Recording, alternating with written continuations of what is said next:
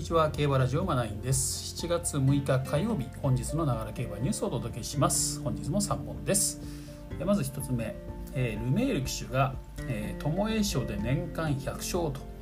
7年連続達成で自身最速8日更新と。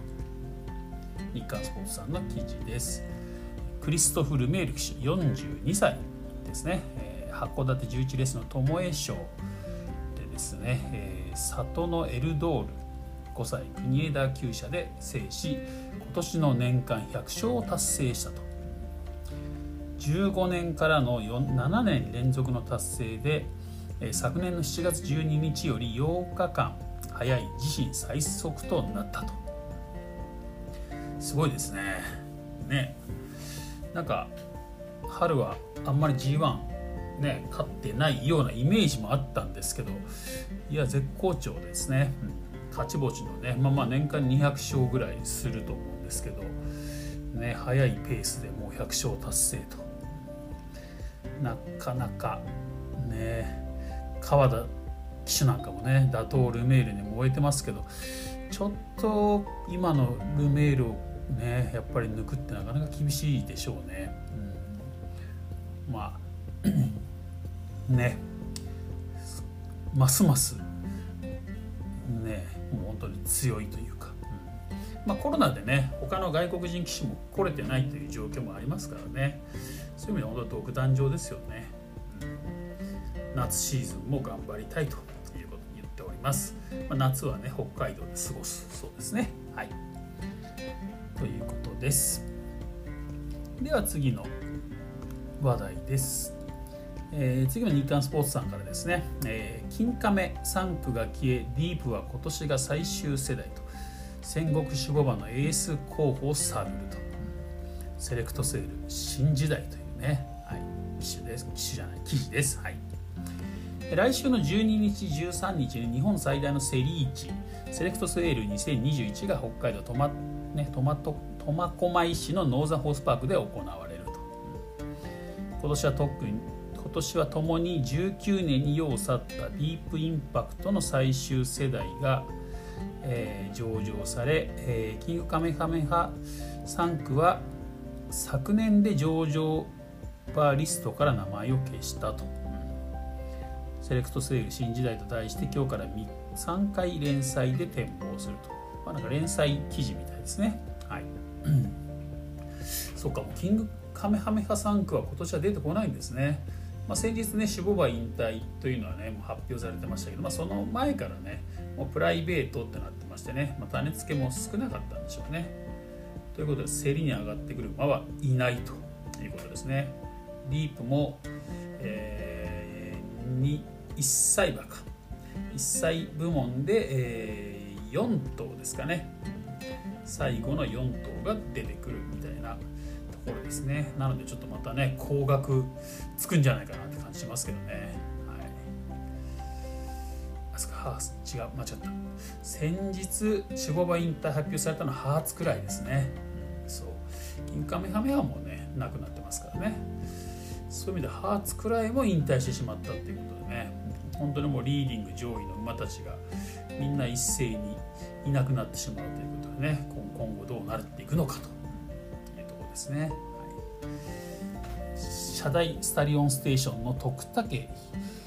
英介氏かな。も本当にこの戦いというか購買者の目も肥えてきていますしどの産駒から1億円を超える馬が出てきてもおかしくないですねと語ると。ノーザンテーストリアルシャダイトニー・ビンブライアンズ・タイムそしてサンデー・サイレンス。70年代より積極的に海外から輸入した種牡馬がベースとなり日本の血統レベルも段階的に向上したと。ここ10年はディープキンカメ時代だったと。2強の血を持つ3区は構想への確実性が比較的高く配合の模範回答も多かった。故に今は血の飽和状態秀でた2頭の血を持つ繁殖牝馬にどの馬を交配させ能力を上乗せするかが新時代の焦点になってですね。まあ、現在はですね、まあ、絶対的エース候補は3頭に絞られていると。ロードカナロアですね、まずはね。アーモンドアイなどの初年度3区の走りを見て配合を決められた世代が今年の競りに上場されるとだから今年出てくるロードカナロア3区っていうのはあのアーモンドアイの活躍を見てからね種付けしてますから、まあ、牝馬の質が上がってるということですよね。だからまあここが勝負どころというところですね。ここで結果出せないと評価下がる可能性はあると。あとは種付け量の観点から言うと絆とかねエピファネイアの名前が上がると、まあ、両方ともね、えー、一気に種付け量上がってるんですね、えー、絆は20年は600万だったのが21年は1000万円、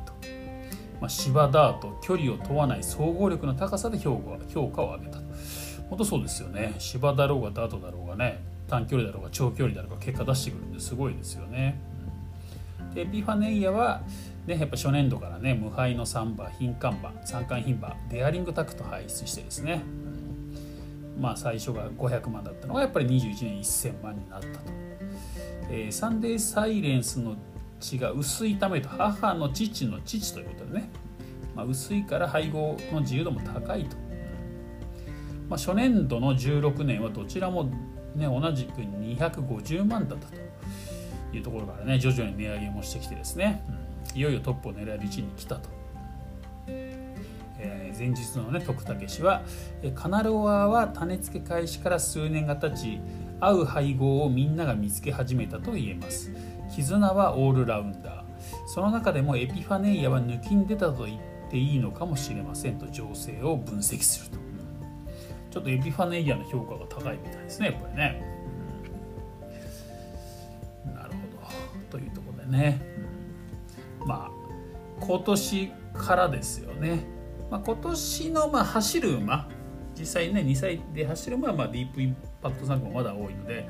今年まあ来年なんですかね、うん。まあ、来年デビューするような馬たちからね、えー、ロードカナロアなのかエピファナイアなのか絆なのかみたいなね。絆意外とすごいですよね。ただまあディープインパクトの絆がね頑張ってもねディープインパクトの血がもう飽和してる状態ですからねどうなんだっていうね。やっぱりできればねディープインパクトとかサンデーサイレンスの血が血を持ってないとか薄い馬の方が本当はいいわけですよね、うん、まあまあ本当にねちょっと面白い時代になるかなと。こんな時にねこの3頭以外からまた違う馬が出てきたりするんですよね。まあ、サンデーサイレンスの時そうでしたからね。さっき名前が上がってましたけどねリアル社代トニー・ビンブライアンズ・タイムってそんな世代変わんないんですよ。まあリアル社代のちょっと古いか、ね、トニー・ビンブライアンズ・タイムが来てね。わこの2頭すごいなと思ってたところにサンデーサイレンスが一気に抜きんでたってとこありましたからね。ね本当はもっとトニー・ビンとかブライアンズ・タイムの血も残っててよかったんでしょうけどね。サンデー・サイレンスがやっぱすごすぎましたからね、まあ、リアルシャダイの血とかもねあんまり見ませんしね、まあまあそんな中。分かんないですよね、まあ、今年の新種ボバなんかね、まあ、これといった大物はいないみたいな感じにはなってますけど分かんないですからね。ここからドレフォンなんかがねいきなりシワでもダートでもすごい活躍するなんてこともありえるでしょうしね。非常に、まあ、面白いんじゃないかなと、まあ、こんなこういう中からね次の世代を引っ張っていくようなね新種語を見つけるとちょっと馬券的に美味しいこ、ね、美味しい期間がね1年2年ぐらいあるかなってとこですよね。まあ、絆なんてね馬券的に美味しかったわけですよね。去年とか絆の単勝を買ってるだけでね回収率100%超えてるなんて話もありましたもんね。まあそんな感じで、ね、次どの脂肪馬かなね脂肪馬なのかっていうところはね引き続き注目していきたいなと思ってます。はい、では、えっ、ー、とラストですね。はい、えっ、ー、とですね ラストはですねこれね、えー、日刊、えー、すみませんネット競馬 .com さんのね、えーまあ、記事というかこれ有料記事なんですかね多分ね。うん、未来のクラシックホースを探せというですね、えー、まあ、連載コラムというか動画ですかね、うん、があります。はい、これねあの、まあ、競馬評論家のね、えー、丹下秀夫さん、ね、POG でもね有名ですけどね。POG 大王大王でしたっけ？呼ばれているね、まあ、要するにもう若駒に詳しいというかね、うん。まあ、その丹秀夫さんが監修の、えー、新馬戦ですね主にね、まあ、未来のクラシックコースを探せというね動画が毎週、まあ、上がっております。ネット競馬さんでね、はい、でこれでね、まあ、そのその週行われた、まあ、新馬戦とかのねダイジェスト。まあ、新馬とか特別とかね、まあ、要するにまあクラシックですよね、うん、オークスとかダービーとか皐月やあの桜花賞とか皐月賞に向けてのクラシック路線に向けた、ね、こう重要なレースも新馬戦から重要なレースまでね取り上げてね、まあ、この馬すごいみたいなところねちょっと解説も加わってみたいな、まあ、ダイジェスト動画というところですね。なのでまあ、理想はね本当は新馬戦とかね、まあ、未勝利戦も含めて全レースね、スタートからちゃんと見れればいいんですけどやっぱそこでそれなかなかね忙しい時はできないので、まあ、そんな時はねやっぱりこのこのね未来のクラシックコースを探せというね動画だけでも見ておくといいのかなでね紹介させていただきました、うん。まあ、今週はねなんかね、まあ、このサムネイルにもなってるんですけどね両決馬フィデルっていうね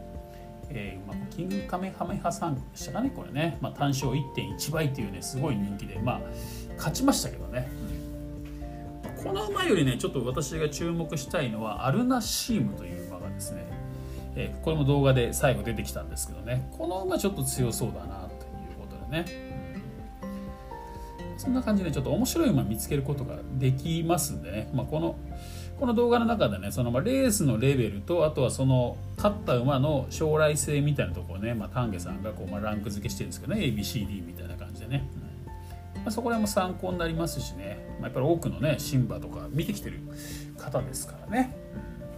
うん。それは POG から見てるからね、ま、そういう POG 目線でもねちょっと楽しめるというところで私も楽し、まあ、毎週楽しみにしている、まあ、コーナーといいますか、まあ、動画ということでねちょっと紹介させていただきました。ちょっとねもしかするとこれあの、まあ、ノートにもね貼ってありますけどね、えー、競馬ネット競馬さんね有料コンテンツなのかな？ちょっと分かんないですね。私はもうログインしたままになってるから普通に開けちゃうんですけどもしかすると開きもないかもしれないですけどね。その点はごご容赦くださいと。いうところですね。はい、ということでですね、えーまあ、今週から、今週とか今月からか。今月からね、まあ、ノートですね。ノートの方にこのながら競馬ニュースねまとめております、はい。まあ、今までもねツイッターでリツイートしたりねツイートした記事を